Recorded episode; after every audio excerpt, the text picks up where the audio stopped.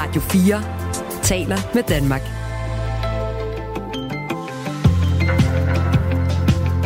Velkommen til Radio 4 morgen. TV2 har fået lov at lave indslag fra Moskva, hvor de taler med ganske almindelige russere, både om deres syn på hverdagen og deres syn på krigen. Men det har fået nogen til tasterne, fordi der er flere, der mener, at de her indslag er for ukritiske. Til gengæld er der også nogen, der synes, det er enormt dejligt at høre fra den almindelige russer. Forleden skrev Anders Puk Nielsen, der er militæranalytiker, hyppigt citeret optrædende i medierne, at øh, han savnede, at man fra journalisternes side stillede en hel række spørgsmål, der går kritisk til den russiske indsats der. Øhm, han fik så svar nede i sit kommentarspor fra Marie Krarup, tidligere folketingsmedlem for øh, Dansk Folkeparti, og kendt med i russisk religion og samfundsfag, som synes, det er ganske dejligt at høre fra den ganske almindelige russer. De to øh, taler med hinanden og med mig om cirka et kvarter. Det er på en morgen, hvor du også har fortalt om den øh, vrede, der er forbundet med, at IKEA øh, står til at åbne et nyt varehus i midten af København. Vreden er ikke forbundet til, at, at, øh, at det ligger der, men at det ikke skulle ligge andre steder også. Øh, der er simpelthen nogen i kommentarsporene til IKEAs Facebook-opdatering om det her nye varehus, som er vrede over, at IKEA ikke for eksempel har lagt det i Kalundborg. Og så kom der lige post fra Inger, der skriver, jeg mener, der er planer om IKEA i Esbjerg. Lad os bare gøre sagen færdig. Er der det? Ja, øh, nej. Altså, jeg, det jeg kan finde, det er, at øh, IKEA sidste sommer åbnede noget, der hedder et planning studio i Esbjerg, som er hjælp til inspiration og planlægning af dit næste indretningsprojekt. Det, og det her indslag, det var ikke sponsoreret af nogen, men det lød fuldstændig sådan. Klokken er 7 minutter over 8. Det er Jakob Grosen, der er møbelmedarbejder. Jeg hedder Kasper Harbo og tager mig af storpolitikken. Okay, godmorgen. Godmorgen. Du lytter til Radio 4 morgen. Lad os lige begynde med noget aktuelt, som er fuldstændig gratis, nemlig den danske natur. Det buner med lækre bær og svampe. Frugterne er snart modne, så vi kan tage ud og samle dem op og spise dem. Det er et stort spisekammer. Og øh, hvis du vil gøre noget godt for naturen, det vil de fleste gerne, så skal du faktisk tage ud og samle nogle bær, fordi mange af planterne er invasive og hører ikke hjemme i den danske flora, siger Jes Ågaard, som jeg skal tale med nu. Godmorgen. Godmorgen. Biolog og naturvejleder i Naturstyrelsen. Det er godt, der er en, en negativ vinkel, vi kan tale lige om lidt. Men lad os lige begynde med det positive. Hvad, hvad er det, man plukker lige nu, som er lækkert? Jamen alt. Det er jo lige nu, at skatkammer derude har åbnet låget, og det er buner af bær og af svampe og alt muligt, du kan plukke øh, og bruge i dit øh, køkken, eller bare spise med fornøjelse derude. Altså, det er jo øh, vores frugttræer, det er vores øh, bærbuske, det er svampene. At den her kombination af vand og varme, vi har lige nu, det er jo sådan, så det buller op med svampe. Og jeg gik et meget hemmeligt sted i går og samlede Karl Johan, og det er jo en af mine svampe. Så altså, der er mange gode grunde til at komme derud. Jeg gik en tur i en skov ved Silkeborg sammen med min familie forleden og spiste et brumbær, og det er først nu, at min mund er blevet normal igen. Det var så surt, så det trods en ved beskrivelse. De er jo ikke modne, mand. Nej, det er så, hvad angår, kan man sige, nogle af bærene. Ja. Øh, og, og det er klart, at øh, der er jo stor konkurrence. For de modne bær, øh, dem er der også mange andre, der kan lide. Specielt nogle af vores fugle, som er frugtspisende. Og det vil sige drosler osv. Og, og derfor så, når der er de, de modne bær, ja, de bliver plukket ret hurtigt. Så hvis man vil ud og plukke bær, ja, så skal man kende sin besøgstid. Men det er jo sådan, at, at på et tidspunkt, så piker det. Lige nu har vi noget varme og noget sol. Det vil sige, det sætter i gang i modningsprocessen. Så så kan fuglen ikke følge med, og så bliver der også heldigvis et vis overskud, som vi kan høste af. Så lad os tage øh, den, den negative side af medaljen. Altså, der er nogle invasive plantearter, som vi helst ikke vil have breder sig, øh, som er at finde i den danske natur, og som også øh, sætter deres frø i nogle bær, som vi faktisk kan spise. Hvad, hvad er det for nogle invasive plantearter, som øh, vi skal gå til? Altså primært er det jo nok øh, sådan noget som øh, hybenrose og det, der hedder armensk brumbær, som er nogle af dem, der er kommet hertil. Øh, den første hybenrose har vi sådan set selv inviteret ind. Øh, det er oprindeligt en asiatisk plante. Den kaldes også for Kamchatka-rosen. Og den øh, brugte man som brudplante osv. Og, og op igennem øh, 50'erne og 60'erne, ja, der fandt man også ud af, at den er enormt sejlivet. Den kan sådan leve på kanten af der, hvor vi andre synes, at eksistensberettelsen hører op. Det er sådan på klitterne, det er de tørre steder. Det er der, hvor jeg kommer fra ude i Vestjylland. Der sætter man tre rækker hyggen rundt omkring gården, for at vestmændene ikke skal blæse huset væk. Øh, og det har den været brugt til. Og derfor har den også spredt sig rundt, og den er enormt livskraftig. Og hvis man som nu har fundet ud af, at problemet er jo, at den optager pladsen for vores hjemmehørende arter, der er ikke nogen insekter, der er tilpasset den osv., ja, så er den altså rigtig svær at komme af med igen, fordi den sætter rødder helt ned i to meters dybde, og den har en enorm livskraftighed. Men så hjælper det, det på dens forplantningsevne, at jeg plukker et hyben? Jeg vil så sige, at det er nok mere det, man kalder symptombehandling. Det er lidt ligesom, når du slukker for vandet, når du børster tænderne, så synes du, du har reddet miljøet, ikke? Jo, præcis. Så det, Hver dag. ja, det, det, det er så de der små rituelle handlinger, vi nogle gange gør. Og jeg vil sige, selvfølgelig skal man gå ud, og så skal man fjerne, kan man sige, nogle af bærene. Det er der i hvert fald en chance for, at den ikke bliver spredt. Fordi ellers så er det jo sådan, at igen, fuglene tager dem, og, øh, og så drøsser de dem ud over landskabet med fugleklatterne, og så har vi altså etableret hybenroser øh, stadigvæk vil have det. Så der, det, på den måde kan man sige, hvis man fjerner alle frugterne. Men jeg vil sige, hvis man vil gøre noget alvorligt her, ja, så er det altså noget med, at man skal ud og slå, og man skal slå gentagende gange, eller man skal sætte nogle virkelig sejlivet for med, med læder i munden, som, som æder den. Øh, det, er, det, er en, øh, det er en stor opgave, men også en væsentlig opgave at få dem fjernet. Godt, Jes Ågaard, så fik vi både reddet øh, biodiversiteten og fik noget lækkert at spise. Og helt klassisk for svampesamlere vil du ikke sige, hvor din Karl Johanner vokser. Det er sådan en sluttet klub, man aldrig nogensinde kan komme med i, hvis man ikke er med i den. Øh, og, kan du give hvis hint? du er gift med en eller anden, så kan det godt være, at du er heldig, men man skal virkelig komme langt ind. Er du gift? Ja, det er jeg. Nå, no, alright. Jamen, så finder så... vi en anden og gifter os med. Tak fordi du var med i Radio 4 morgen. kan I have en rigtig god dag. Ja, tak lige måde. Biolog og naturvejleder i Naturstyrelsen, Jes Ågaard, som altså slog et slag for bær, der er lige til at pille af. Du lytter til Radio 4 morgen. Efter den seneste tids koranafbrændinger i Danmark og Sverige opfordrer militante islamister nu til drab på øh, danske og svenske diplomater og angreb på ambassader i Mellemøsten. Det har PET bekræftet over for Ekstrabladet. Her skriver PT blandt andet i en mail, at der er ingen tvivl om, at den seneste tids øh, koranafbrændinger i Danmark har medført en betydelig negativ opmærksomhed fra blandt andre militante islamister. Citat slut. Og det sker altså på samme tid, som Al-Qaida, terrororganisationen, er kommet med en opfordring til danske muslimer om, at hævnens pligt er placeret hos jer.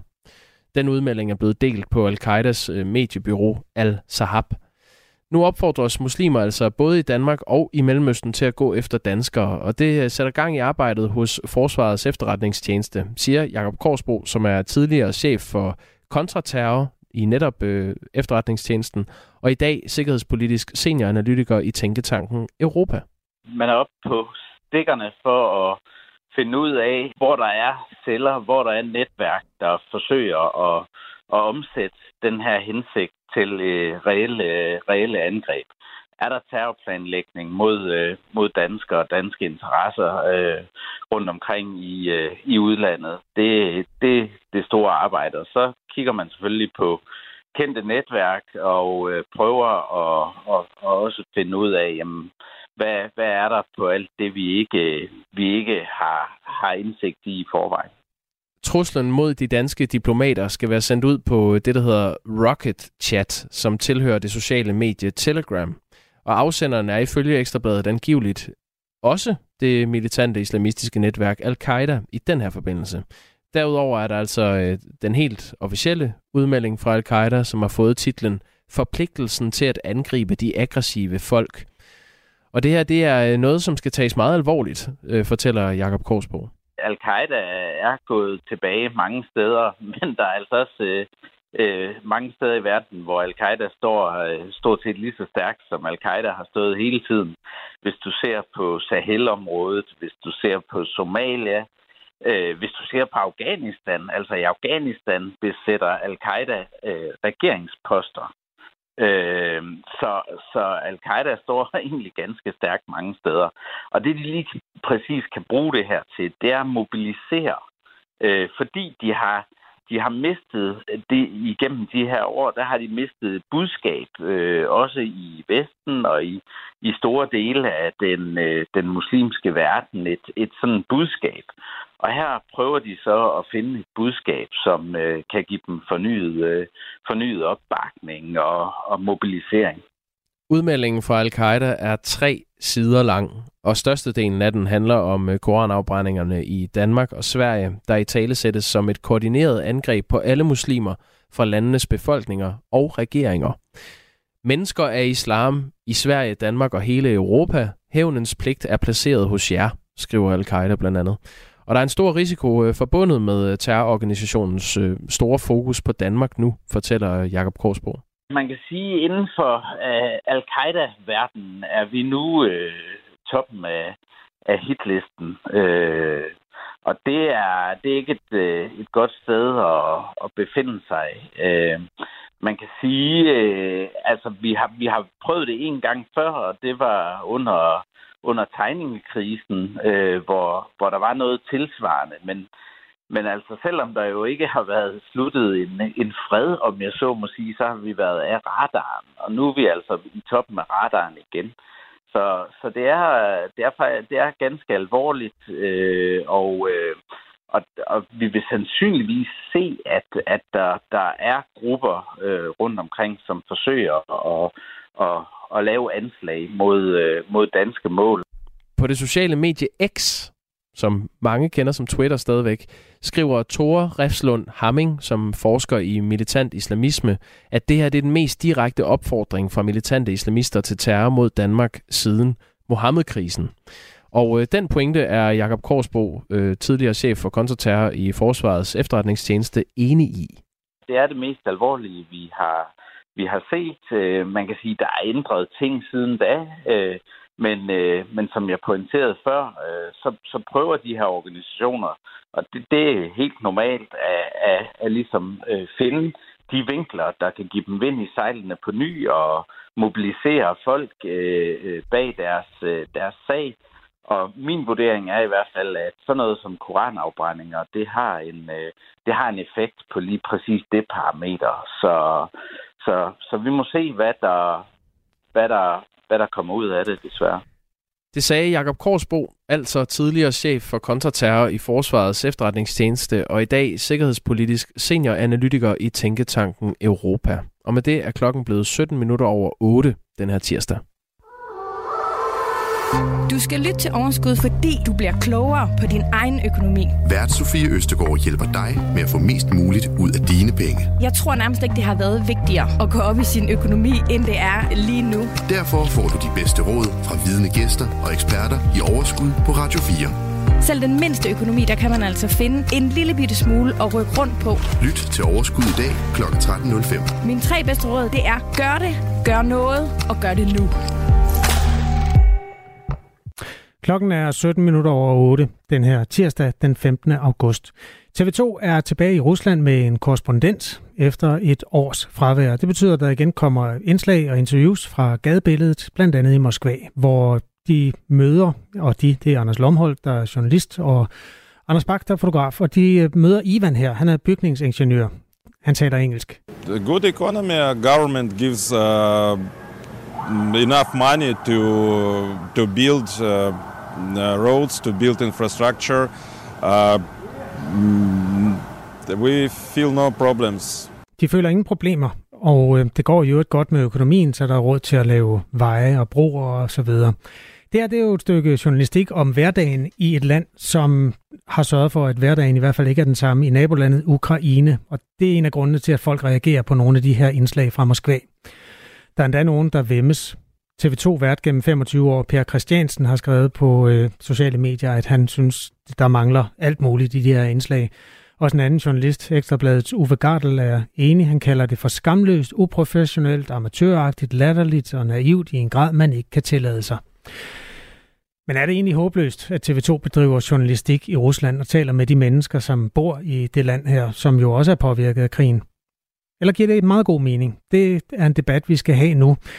Anders Puk Nielsen er militæranalytiker på Forsvarsakademiet og har også ytret sig om det her. Han skriver på øh, Facebook, at dækningen er naiv. Jeg citerer lige. Det virker som om TV2 mener, det er et udtryk for frie rammer at bedrive journalistik, at de kan spørge folk om deres holdning til krigen, og de så får et nogenlunde sammenhængende svar. Men så simpelt er det ikke at lave journalistik i et øh, diktatur. Sagen er, at på overfladen fejler den russiske selvfortælling ikke noget. Det må ikke komme som en overraskelse for korrespondenten, at russere på gaden bakker op om deres land, soldaterne og præsidenten, skriver Anders Puk Nielsen og kommer så med en helt stribe øh, spørgsmål, som han synes, man burde stille. Godmorgen, Anders Puk Nielsen. Godmorgen. Må man godt lave en reportage fra gaden i Rusland med almindelige mennesker, uden at stille deciderede kritiske spørgsmål? Jamen, det må man jo godt. Øhm, og øh, nu de spørgsmål, jeg stiller, det er jo også nogle rigtig, øh, rigtig spidse nogen, så man kan sige, øh, øh, hvis det var, man stillede de spørgsmål, så ville man jo øh, formentlig få folk til at gå i, i forsvarsposition meget hurtigt. Så kan man diskutere, om det ville være god journalistik eller ej. Det, jeg udfordrer med de spørgsmål, det er i virkeligheden mere det der TV2's fortælling om, at de har fuldstændig frie rammer til at bedrive journalistik, og at de oplever egentlig, at der ikke er nogen som helst begrænsninger på, hvad det er, de, øh, de kan gøre. Fordi det, det, det mener jeg simpelthen ikke er rigtigt.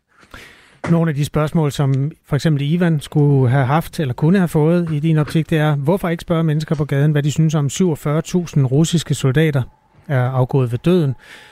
Man kan også bede dem om at uddybe, hvad afnazificering betyder, eller om, at Wagner-gruppen dræbte 13 øh, russiske piloter under mytteriet forleden. Det er sådan nogle spørgsmål, du også gerne vil have stillet. Øh, synes du, en russer på gaden er i stand til at svare på det? Øh, nej, nu er der ikke, måske ikke lige Ivan her, øh, men altså, der er jo andre, som er blevet interviewet, som har været øh, meget positive omkring krigen og har fortalt om, hvordan de mener, at det er det helt rigtige at gøre sådan noget. Og der mener jeg jo, der kan man jo godt jo prøve at udfordre lidt om, hvor, hvor, hvor dyb er i virkeligheden den her fortælling her. Hvordan ser de i virkeligheden formålet med den her krig? Øhm, og, og det kan man jo godt gøre, uden måske at blive helt så spids, som, som jeg bliver her. Ikke? Jeg tror, at det, det, der er vigtigt, det er jo, at journalisten også forstår, hvad det er, der er på spil der hvor man er henne, i, øh, når man er i, i Rusland. Hvordan foregår tingene, og hvad er det i virkeligheden, man observerer, sådan, så man ikke bare hvad skal man sige, bliver, øh, øh, ser, ser gadebilledet, og så på en eller anden måde bliver, bliver overrasket over, at gud herover der, der er faktisk også folk, der arbejder på en byggeplads og sådan noget. Altså, øh, man, man er nødt til lige at komme øh, skridtet dybere og så sige, hvad, hvad, øh, hvordan er i virkeligheden narrativet? Hvordan vil normale mennesker herover svare på forskellige ting, og hvordan skal det forstås? Anders Bug Nielsen her optræder altså hyppigt i medierne som øh, militæranalytiker, og også på sociale medier, hvor han skrev det her opslag, som jeg refererer til. Der kom en kommentar fra Maria Krav, der er forhåndværende folketingsmedlem for Dansk Folkeparti og kendt med i russisk religion og samfundsfag, som skrev, ja, det må være hårdt at høre andre holdninger, for ikke at nævne billederne af normale mennesker i Moskva. Nu havde vi lige vendet os til, at de er grå og rynkede og foroverbøjet og lavpandede med klohænder og hugtænder. Og så ser de ud som os og taler sammenhængende skriver hun sådan lidt satirisk. Godmorgen, Marie Kraup. Godmorgen. Lad os starte med det samme spørgsmål, som Anders Puk fik. Må man godt lave en reportage fra gaden i Rusland, uden at stille deciderede kritiske spørgsmål? Ja, altså jeg synes, at det er utrolig godt, at øh, TV2 er tilbage i Rusland, og jeg synes, det er en fortælling i sig selv at vise, at der er et normalt liv der. Og at lave uh, interviews på gaden og med almindelige mennesker, synes jeg er rigtig, rigtig fint. Det er en vigtig fortælling.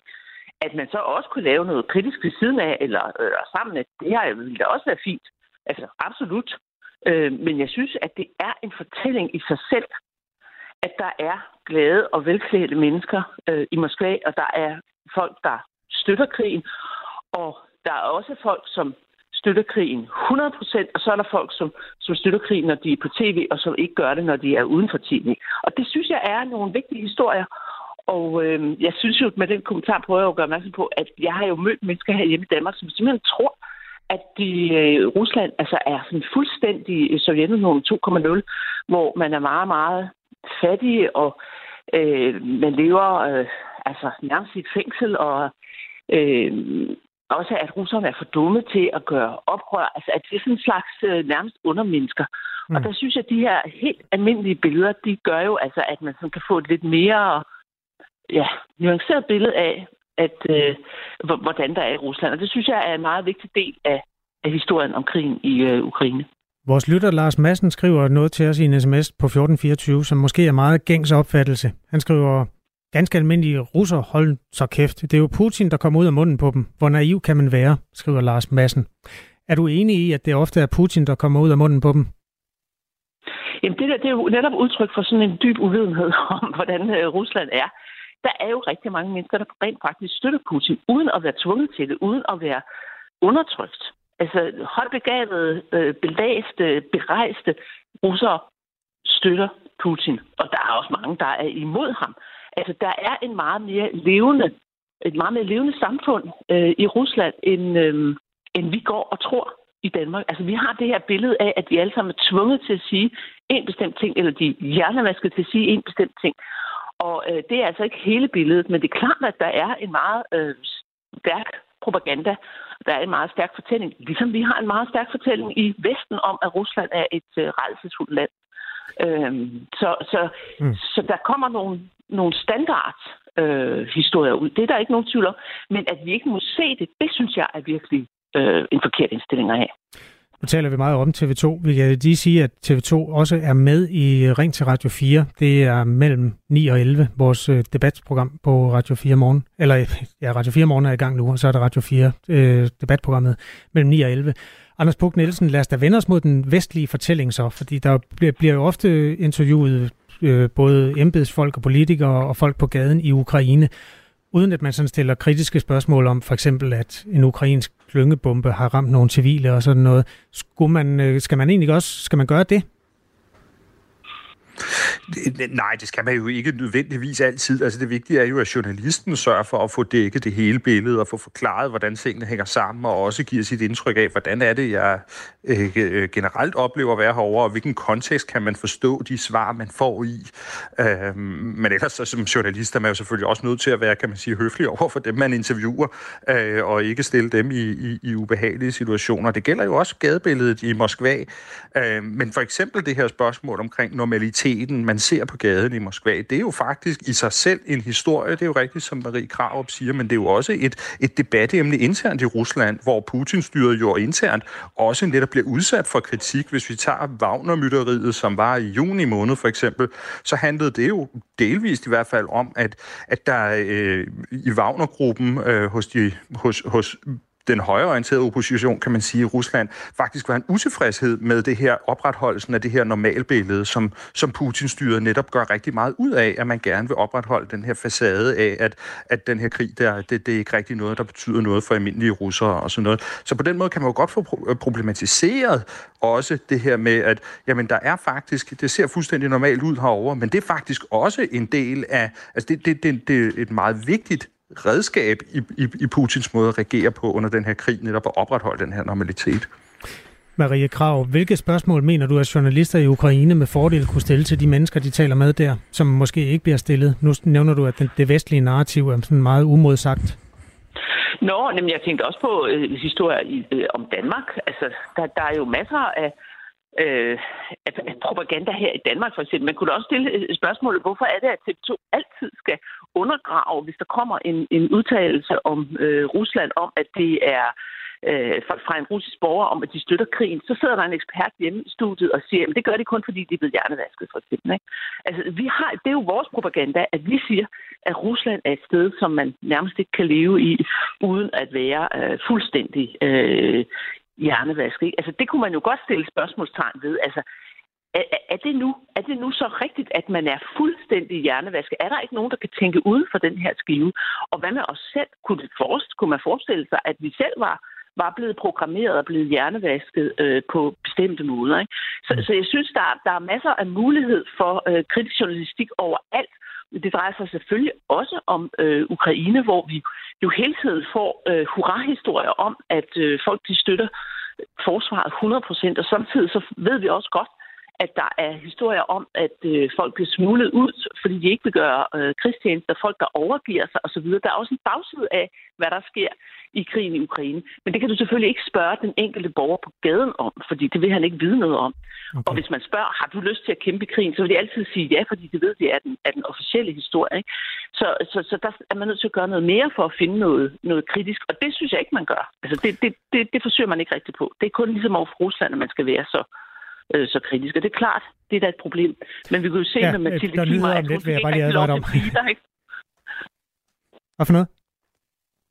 Altså, der var det her problem med Mathilde Kimmer, der, fik, der ikke fik lov til at arbejde i Ukraine. Ja, ja præcis. Formentlig fordi hun stillede kritiske spørgsmål. Ikke? Altså, så, okay. så der er jo nok nogle, nogle grænser for, hvad de må der.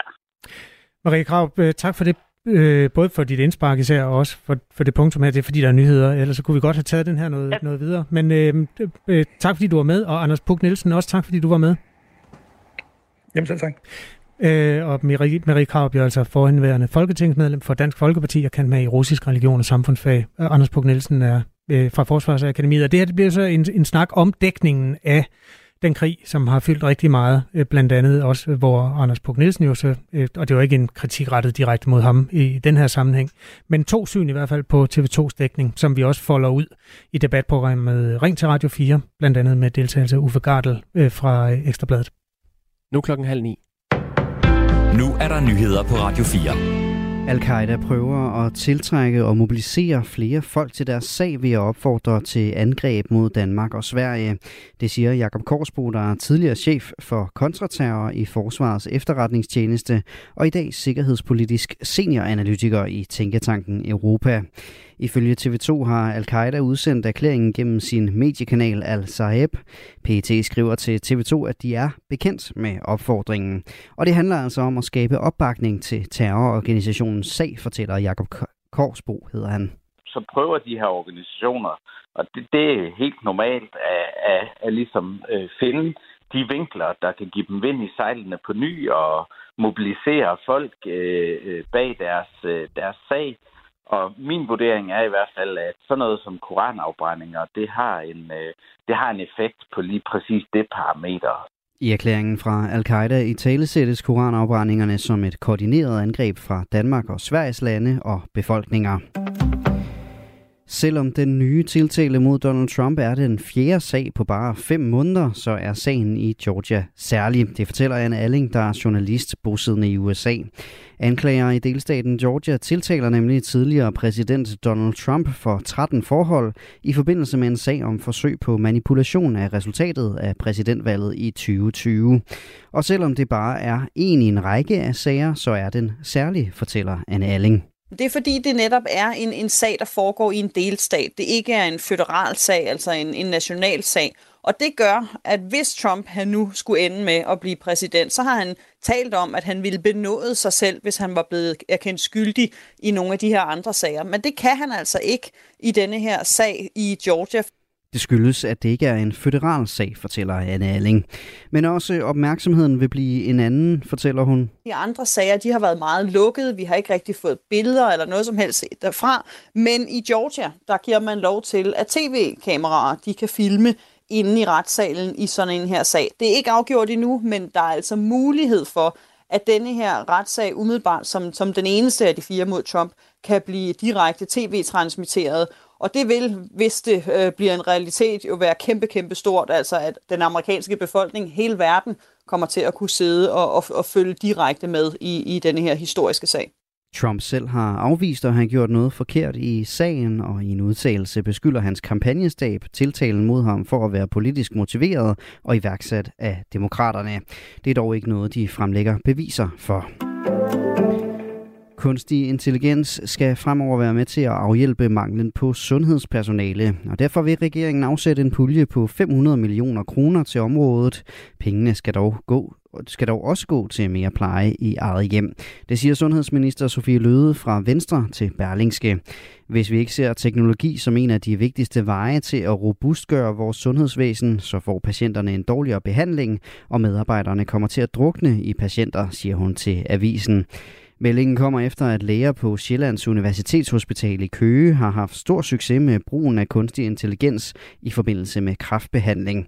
Her er en supercomputer kommet med konkrete forslag til behandlingsforløb ud fra tusindvis af datapunkter, skriver Berlingske. Og det har resulteret i, at kun en ud af 112 patienter er blevet genindlagt. Normalt ville det ifølge avisen være 10 til 12. Og så tager vi også lige en vejrudsigt. Mest skydevejr i, op på Bornholm regnbyer. I løbet af dagen kan der også komme byer i resten af landet. I temperaturer op mellem 20 og 25 grader og svag til jævn vind fra sydøst. Du lytter til Radio 4 morgen. Husk, du kan skrive en sms til os på 1424. Der er mange danske unge og børn, der har det godt, men der er et stigende antal, der ikke har det. Og øhm, der taler man tit om, er det skærme, er det sociale medier, er det presset derfra, er det ensomhed, der gør, at øh, de unge øh, mistrives. Der er også en helt ny forklaring, det er, at det er lukning af skoler, som kan være årsag til mistrivselen blandt børn og unge. Det mener i hvert fald Trine Bramsen, som er medlem af Børne- og Undervisningsudvalget for Socialdemokratiet. Og det billede kan Danmarks Lærerforening faktisk godt genkende. Øhm, Det er der mere om øh, her i programmet lige om lidt med Rigitte Flanov, som er formand for undervisningsudvalget hos Danmarks øh, Lærerforening. Vi skal også høre fra danske skoleelever i den forbindelse. En, undervist, øh, en undersøgelse viser, at man bliver mere lykkelig at blive på arbejdsmarkedet, selvom man på papiret er pensionist. Øhm, sagen er den, at et travlt arbejdsliv kan være meget belastende, men når først man når de der år, hvor man egentlig selv kan bestemme, så er der mange, der bliver lykkeligere af at blive på arbejdsmarkedet, viser den her Institut for Lykkeforskningsundersøgelse. 78-årige Birgit Munk er med os om cirka et kvarter. Hun har haft et langt og travlt arbejdsliv som psykoterapeut gennem 40 år, og hun havde faktisk overhovedet ingen planer om at gå på pension. Men sidste år blev hun indkaldt til medarbejdersamtale og fyret. Og øh, ja, det var hun træt af. Lad os øh, få hendes view på både, hvordan det er at have et øh, job i 70'erne og ikke have det længere om cirka de der 10-15 minutter. Det er et par af historierne. Og så er TV2 altså vendt tilbage til Rusland og øh, bedriver journalistik blandt andet fra Moskva, hvor de taler med øh, manden og kvinden på gaden.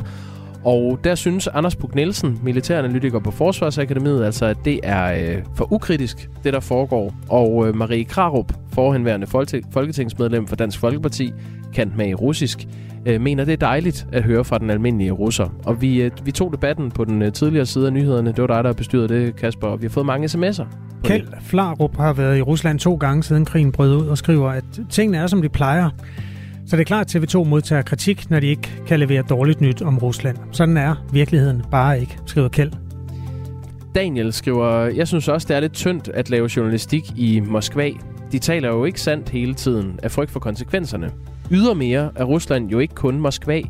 Det svarer til at tage til København og tro, at sådan er danskerne. Landet er enormt stort, og en stor del af eliten er jo i Moskva. Så fattigdom er der rigeligt af i Rusland, men selvfølgelig ikke som facade, men mere bagved i kulisserne.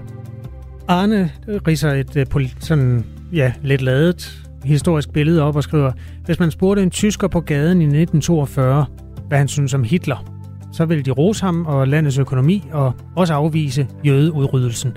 Landets befolkning i Rusland kender ikke sandheden om Putin, og de som gør, tør ikke fortælle den, mener Arne. Bo lytter med fra Fredericia og skriver, folk er nu ikke nemmere at gøre tilfredse. Vi klager mange gange over, at journalister er for ensidige og har en skæv bias i deres skriblerier. Og når vi så hører noget fra den anden side, eller ser noget fra et alternativt synspunkt, og for at sige lidt alternativ indslagsform, ja, så går folk øh, sgu også i selvsving over det. Vi skal naturligvis høre fra alle dem, der har aktier i denne ufred. Alt andet vil være en fordrejning af verdensbilledet. Udlandschefen på TV2, Jakob Wissingen, mener, det er utrolig vigtigt at rapportere fra begge sider af en konflikt, uanset om man er enig eller uenig. Han er også med i Ring til Radio 4 mellem 9 og 11 her på kanalen. Så hvis du øh, er interesseret i den debat om krigsdækningen, så er der masser til dig på den her kanal. Klokken er 38 minutter, ja, 22 minutter i 9. Du lytter til Radio 4 morgen. Nu vender vi os mod mistrivselen blandt børn og unge. Der er jo selvfølgelig mange øh, danske børn og unge, der har det godt, men der er et stigende antal, der ikke trives.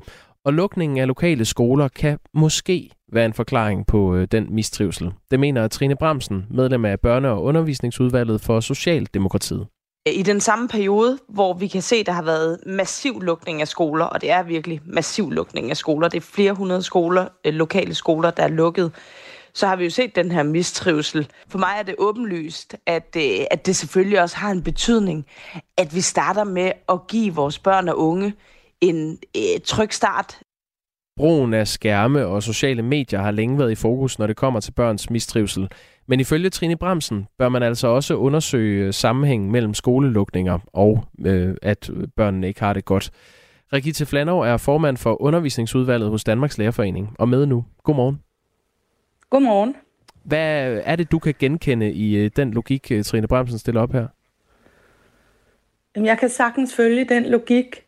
Jeg tror på, at øh, skoler i nærområderne, også ude i vores små samfund, er med til at kitte befolkningen og samfundene sammen, og har stor betydning for opbakningen til den lokale folkeskole.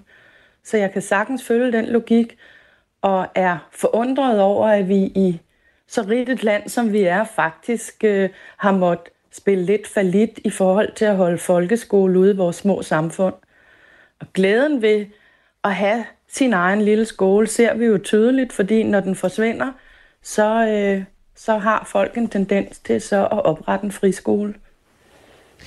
Jeg spurgte Trine Bramsen, hvilke undersøgelser hun øh, bygger det på, når hun har den her øh, påstand. Og der er ikke nogen. Det var en, øh, det var en holdning eller en øh, årsagssammenhæng, hun ser. Øhm, hvad, hvad er det helt konkret, I kan se? Jamen, vi kan jo blandt andet se det med, at, øh, at folk opretter friskoler, når den lokale folkeskole forsvinder. Og det synes jeg med al tydelighed indikerer, at øh, den opbakning og den identitet, en skole i et lokalsamfund giver borgerne, øh, den er helt afgørende. Vi kan også se, når børnene har skoleskift for meget, øh, så, så daler øh, det engagement, man har i sin skole. Nogle gange så taler vi om, hvad er det egentlig, der er forskellen på det engagement. Nogle forældre ligger i en friskole og en folkeskole. Jamen her har vi måske en nøgle til at, øh, at få den glæde og det engagement til folkeskolen, som vi fortjener tilbage, hvis vi også kommer ud i og er øh, som en del af de små samfund. Vi skal lige høre fra eleverne også. Laura Poulsen er formand for Danske Skoleelever. Godmorgen. Jamen, godmorgen til jer. Er det noget, I genkender? Ja, altså sådan, jeg forstår godt, at øh, Trine Bramsen peger på det her, øh, når det er, at der er sket øh, det her skrevet øh, i løbet af den periode, men jeg tror også, øh, der er sket meget andet på, på den her tid, og jeg tror ikke, det alene er det her med skolelukninger, der kan være med til mistrivsel. For klart, der er nogen, der bliver kede af det over det, men jeg tror, der også er rigtig meget andet, der er med til at påvirke vores, øh, ja, vores trivsel. Hvad tror du er den primære årsag? Øh, jeg, altså, der er jo blandt andet den her skærmdebat, og jeg synes at det er fedt, at vi for en gang skulle tage fat i noget andet. Jeg tror på, at det er vigtigt, at vi også sørger for at danne eller lave en motiverende undervisning, som, som giver mening for os alle sammen. Og det handler blandt andet om, at vi øh, skal møde nogle voksne, der både lytter til os og inddrager os også, at den undervisning, vi modtager, øh, er motiverende. Tror du grundlæggende, der vil være mindre mistrivsel, hvis der blev lukket færre skoler? Jeg tror, der vil være mindre mistrivsel, hvis det var, at vi øh, fik nogle skoler, der var mere motiverende, og den undervisning, de udbyder, var øh, bedre. Øh, og hvis det er, det, altså, hvis det er vi øh, ser, at den, den skole, der så bliver tilbudt, er bedre. Det kan jo for eksempel, altså det vi ser, det er jo ofte, at når der bliver lukket en folkeskole ude lokalt, så bliver der oprettet en friskole i stedet. Og hvis den her friskole kan udbyde noget bedre undervisning, eller udbyde noget mere motiverende undervisning, en skoledag, der giver mere mening for os, så tror jeg, at det kan være med til at øh, mindske vores mistrivsel. Rigitte Flanov, det øh, kan du lige svare på, det du hører fra Laura Poulsen øh, for, øh, fra Danske Skoleelever her. Øh, Rigitte Flanov er formand for undervisningsudvalget hos Danmarks Lærerforening. Øhm, nu hører du fra eleverne, at, øh, at det sådan set kan være fint, hvis der kommer en øh, friskole i stedet for den øh, folkeskole, der bliver lukket ude lokalt. Så hvad er problemet egentlig? Jeg er ikke øh, enig i, at det ikke er et problem, at man ikke har ret til at have en folkeskole der, hvor ens barn og man bor. Øh, altså, folkeskolen er fundamentet i vores grundskolesystem, og hvis man ikke har en folkeskole, i virkeligheden en, et reelt valg til at melde sit barn ind på en lokal folkeskole, så har vi jo egentlig øh, gjort op med, øh, med den rettighed og den, det fundament, vi har bygget vores, øh, vores skole op på. Så det er jeg ikke enig i, men jeg er til gengæld meget enig i, at det ikke kun er antallet af skoler, der er trivsel, øh, der er trivselspåvirket. Altså, øh, elevernes trivsel afhænger i den grad af, at vi har en folkeskole, som generelt er underfinansieret, og som ikke har alle muligheder for at lave den gode og motiverende undervisning, som Laura også efter øh, lyser. Øh, det er jo ikke af pædagogiske årsager, man lukker de små skoler ude i samfundet, eller ude i, i, i de små samfund. Det er jo øh, af økonomiske årsager. Og det viser noget om, at skolens økonomi simpelthen hverken øh, i virkeligheden er sat til at bære og have skoler i lokalområder, men heller ikke i virkeligheden at kunne understøtte den gode motiverende undervisning, som Laura efterlyser. Og det er mm. en af, af hovedårsagerne til, at øh, vi har elever, som ikke trives i skolen. Tallene taler i hvert fald sit tydelige sprog. Øhm, mere end hver tredje folkeskole er lukket eller lagt sammen med andre skoler siden kommunalreformen i 2007 øh, her i landet. Og mere end hver anden nyoprettet friskole, som er åbnet siden dengang, er åbnet som direkte konsekvens af lukningen af en lokal folkeskole. Øhm, Rigitte Flanov, øh, kunne man vende den rundt og så sige, at en sammenlægning af flere skoler kan også betyde en bedre skole, som i sidste ende kan betyde bedre trivsel? Jamen det er klart, at øh, man skal jo se på de konkrete sager, og skoler kan også blive for små, det er jeg helt med på. Men det her, det er jo en, en øh, økonomikrise i folkeskolen, som har ført til alle de her skolelukninger. Jeg kender, øh, eller jeg, jeg tror, når, når øh, vores øh, lokalpolitikere lukker skoler i, i de små samfund, så er det næsten altid upopulært. Det gør de ikke af pædagogiske årsager, det gør de, fordi de fattes penge på skoleområdet. Og jeg mener, at øh, vores folkeskole er et fundament i vores samfund, et fundament for vores demokrati og velfærd, der hvor vi mødes på tværs. Øh, og hvis vi begynder at lade det fundament smuldre, så har vi et andet samfund, og et samfund, som jeg i hvert fald synes, vi skal tænke os rigtig, rigtig godt om, øh, øh, så vi ikke får, får lavet de her skader. Laura Poulsen, formand for Danske Skoleelever. Øhm, er det også øh, det, I abonnerer på i øh, jeres forening? Altså, at der skal helst være øh, folkeskoler, og dernæst øh, fri- og privatskoler? Øh, jeg tror på det frie skolevalg, og at man som elev og også som forældre til elev har mulighed for at vælge den skole, der altså, passer bedst muligt til os. Og hvis det er en fri skole, der øh, kan udbyde det bedste, så synes jeg, at det er det, der er vigtigt. Øh, Selvfølgelig har jeg også en bekymring for de elever, der måske ikke har muligheden for det her, og det øh, er en af de overvejelser, jeg gør mig, fordi det er ikke nødvendigvis alle, der har et frit skolevalg, og det er også noget, det, øh, jeg synes, der er rigtig vigtigt, at når vi taler om det frie skolevalg, så skal det også være et reelt frit skolevalg. Tak fordi du er med, øh, Laura Poulsen. Formand for Danske Skoleelever. Og Regita Flanov, tak til dig. Selv tak. Formand for undervisningsudvalget hos Danmarks Lærerforening. Med det er klokken blevet 13 minutter i 9. Du lytter til Radio 4 morgen. Ved du, hvordan man får en øh, mindre formue? Jeg vil gerne vide det i hvert fald. Du starter med en stor formue, og så køber du en fodboldklub. Ah. siger et gammelt mundhen. Ja. Øh, Anders Holk Poulsen har en kæmpe formue. Bestseller-ejeren, Danmarks rigeste mand. Milliardær? Ja, 51 milliarder, ifølge en opgørelse, som Ritzau har lavet. Han køber sig ind i uh, øh, FC Midtjylland. Øh, siger rygtet. Øh, der er øhm, flere, der bekræfter over for nyhedsbureauet, og der er jo altså pressemøde senere i dag, at han øhm, er træder ind i ejerkredsen omkring den øh, midtjyske stolthed. Ja, og her kunne man jo så sidde og tænke, bringer I gamle nyheder, for det han er jo faktisk allerede en del af klubben. I mm. 2021 øh, der postede han 125 millioner kroner, også kendt som et greb i lommen, øh, i klubben med sin investering der. Og nu køber han så aktiemajoriteten. En del af planen er selvfølgelig, at FC Midtjylland skal blive endnu stærkere på den danske fodboldscene, hvor klubben vil rangere på en anden plads efter FC København. Øh, en del af planen er også, fordi de tingene siver her, blandt andet har TV2 og Ekstrabladet skrevet om det, at øh, FC Midtjylland overtager licensen fra Vildbjergs kvindehold, der spiller i anden division, som er den tredje bedste række for kvinder, og altså skal have et FCM kvindehold. Der er pressemøde senere i dag, og øh, der vil man kunne følge den her historie, som altså er historien om Danmarks rigeste mand, der vil kaste nogen sine penge efter det. Et, at det er vel sådan uldoplandet i virkeligheden. Altså, det var ret utænkt, at han skulle købe sig ind i FCK, ikke? Jo, det kunne man ikke forestille sig. Jeg, øhm... jeg ved, at AGF på et tidspunkt også havde øh, fingrene lidt ude efter ham og gjorde sine hoser grønne. Øhm, Bestsellerkoncernen har jo hovedkvarter på Aarhus Havn.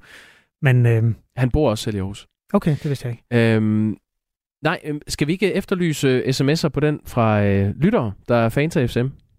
Ja, vil gerne eje sig en øh, tøjbaron, øh, en, en øh, meget, meget dygtig forretningsmand, Anders Holk Poulsen. Det bliver I hvert fald øh, fremover. Skriv til os på 1424. Ja, hvad tænker I om, I skal have et øh, kvindehold? Det er Nå ja, jo øh, Nå ja, også interessant. Nå ja, Nå ja. Øhm, ja, vi hører gerne fra dig. Vi har 11 minutter tilbage af Radio 4 Morgen. Du lytter til Radio 4 Morgen. Pensionistlivet kan fremstå som sådan en uendelig solferie, tid til masser af hyggelige fritidsprojekter. Men når man kommer hen til pensionsalderen, så er der faktisk flere, der gerne vil blive på arbejdsmarkedet, også efter at de skulle være gået på pension, viser en undersøgelse fra Institut for Lykkeforskning, som også tyder på, at det øger livskvaliteten for mange mennesker at stadig have et arbejde, selvom de har krydset den der magiske 65 eller 67 eller 69 års linje. Nu skal jeg tale med Birgit Munk, som har haft et travlt arbejdsliv som psykoterapeut gennem 40 år, og som i øvrigt ikke havde nogen som helst planer om at gå på pension, da hun sidste sommer blev kaldt til medarbejdersamtale. Birgit Munk er 78, og med os nu i telefonen. Godmorgen. Godmorgen. Hvad troede du, der, der skulle ske til den øh, medarbejdersamtale? Jamen, jeg havde en forestilling om, at vi skulle snakke lidt, øh, at jeg skulle gå ned i arbejdstid, og det var i hvert fald min plan, at øh, det var det, der skulle foregå. Men det blev det så ikke. Øh, for kort ind i samtalen, så fik jeg en fornemmelse af, at det her handler om noget andet. Så jeg spurgte, øh, øh, er jeg ved at blive fyret? Og så sagde min leder, ja, det er du faktisk. Det er en besked oppefra, det er en besparelse. Mm. Eller ordet blev ikke brugt, men altså det lå i, i, i det. Så det, det var den måde, jeg fik at vide på, at nu var mit arbejdsliv øh, slut. Du havde en 32 timers arbejdsuge på det tidspunkt der. Ja. Det, det er jo ikke så langt fra fuld tid endda. Du, du vil gerne ned i tid. Hvordan havde du det med at blive fyret? Jamen, jeg var, jeg var chokeret. Altså, jeg havde slet ikke forestillet mig, at det skulle bestemmes af andre end mig selv. Øhm, så øhm, det tog sin tid at, at, at tage ind. Jamen, det er virkeligheden lige nu. Og jeg havde en del terapier, der skulle afrundes. Så det må man sige til øh, ledelsens ros, at det blev respekteret den måde, jeg ønskede at runde mine terapier af på. Øhm, så ja, men, men det var, jamen, det var chokerende. Så jeg gik sådan lidt i, øh, i arbejdsmode, og der er noget, der skal planlægges her, og ja, og så vendede mig til sanken. Nu taler vi om den dag, hvor dit arbejdsliv sluttede, men der er jo sådan set også 10 år, vi kunne tale om, fra du rundede de 67, og så til du øh, rent faktisk stoppede med at arbejde, altså hvor du blev på arbejdsmarkedet ud over den normale pensionsalder. Hvorfor gjorde du det? Øh, fordi dels arbejdede jeg i et fantastisk godt team, og vi havde arbejdet sammen i mange, mange år og opbygget en, en øh, behandlingsmodel, som jeg var meget enig i, i teorien bag og så videre. Og så er det meget givetigt øh, arbejde og arbejde som terapeut. Altså, der er, det, det er virkelig meningsfuldt at stå til rådighed for mennesker, som er løbet sur i livet, hvis man kan sige det så populært. Øhm, og så er der jo rivende udvikling i, i øh, faget mm. i og for sig, både til den negative side, efter min mening rent terapeutisk, men øh, rent at hjerneforskningen går ind og gør det endnu mere spændende, hvad er det, der foregår i vores hjerner. Så det var et felt, jeg var vildt optaget af. Er det stadigvæk på ja. sidelinjen. Du ville gerne arbejde mere. Hvordan tog du så springet ud i livet, hvor du ikke skulle arbejde mere? Jamen, øh, jamen, hvad skal jeg sige? Jeg, jeg, øh, jeg, jeg strukturerede min hverdag øh, temmelig meget. Jeg har et gammelt hus, som jeg havde lavet sådan lidt øh, klare sig selv, havde jeg sagt. Så der var meget istandsættelse. Så det blev sådan en arbejdsform i dag, og så kunne jeg gøre, hvad jeg vil senere på dagen, når jeg har passende mange interesser og så videre. Men også øh, altså på en eller anden måde at finde ud af, efter i så mange år, at øh, stå til rådighed for andre, hvis jeg kan sige det sådan, at pludselig, øh, hvad skal meningen egentlig være med, at jeg går rundt mm. og er til? Og det synes jeg har været det sværeste i omstillingen, øh, at finde øh, sådan den dybere mening i, i, øh, i mit liv. Det kan jeg godt forstå. Øhm, um, man får en masse eksistensberettigelse forærende, når man har et job. Øh, hvad var så, øh, ja, hvad så bagefter? Undskyld, hvad? Ja, hvad skete der så bagefter? Altså, da du ligesom mistede den? Ja, øh, så begyndte jeg jo sådan at, at tage det sådan rimelig alvorligt og, og tænke, hvis du ikke øh, for det første strukturerer en hverdag og, og sørger for at gøre, følge de ting, de interesser, du har, så dumper du ned i noget øh, ret øh, melankolsk, depressivt agtigt noget og bliver opgiven, og det, det er jo ikke et sted at, at opholde sig alt for længere gangen. Så, så det har været en proces i de sidste halvandet år, er det vel snart, mm. i at hele tiden holde gang i, og, og når var det noget, og Der var en, der engang sagde til mig, sig ja til noget, og så kan du altid sige nej, hvis du finder ud af, at det er ikke lige det. Ja. Så det har, det har været en del sådan prøven til. Og så også, altså, vende sig til at komme ned i øh, tempo. Fordi med en fuld arbejdsdag og, og, og planlægning og så videre, så, så har jeg haft meget at se til faktisk. Så pludselig at kunne sove længe og, og læse avis i et par timer, det, det er jo noget nyt for mig. Så, øh, ved, ved du egentlig, at du stadig var god til dit arbejde? øh, altså, det er i hvert fald min egen selvopfattelse, at jeg var. Men, men øh, den indgang, den teoretiske indgang, øh, var jo lidt passé i forhold til mm. nyere metoder, som, som er kortere tidsmæssigt og billigere derfor, mm. og øh, arbejder på nogle andre idéer eller så videre. Ja. Og det, øh, ja, der lå en, et stort øh, forskelsopfattelse der, som var svært at cope med de seneste år, jeg var på, på arbejde. Og som fik mange af mine øh, kollegaer til at sige, nej, det her, det, det går en vej, vi ikke vil være med til. Men jeg, jeg tænkte, ah, man må prøve at give og påvirke fra vores vinkel. Øh, ja. ja. Jeg taler med Birgit Munk, 78 år, øh, pensionist nu, tidligere psykoterapeut, som i øvrigt medvirker i en ny dokumentarfilm med titlen Farvel uden tak, som handler om den svære mm. overgang mellem arbejdsliv og pensionisttilværelse. Vi har også tidligere i dag refereret, at noget lykkeforskning tyder på, at det bevarer noget livskvalitet for mennesker at blive på arbejdsmarkedet i en eller anden grad, efter de krydser linjen til pensionistlivet. Hvor meget dalede din livskvalitet, da du ikke længere havde et arbejde? Um, altså, det er jo svært målbart. Øh, men men øh, ja, hvordan daler det? Altså det, at man dagligt har en, en cirkel af mennesker, man møder og arbejder sammen med og kender igennem mange år, er jo en kvalitet, som pludselig ikke er der. Øh, og så skal man til at opbygge det. De fleste af mine venner bor sådan en halv til en times øh, kørsel fra, hvor jeg bor. Mm. Øhm, så der var et eller andet, der skulle tages gang i. Og så, altså ideen bag, hvad, hvad er man, ens eksistens, hvad er man er her for, det, øh, og, og så, hvad jeg ikke havde tænkt på, blev der så meget mere tid til at være opmærksom på den verden, vi lever i, og den er jo ikke lysegrøn, hvis den overhovedet kan sige sig af en farve, der er værd at tale om. Øh, så det, det var også med til at påvirke mig øh, meget, at jamen, det ser da rimelig grusomt ud, det hele. Øh, så det har også været del af, af omstillingen, af, at se noget i øjnene, som, som er virkeligheden for nutidens mennesker. Ikke? Ja, der kommer vi jo alle sammen til, øh, Birgit Munk.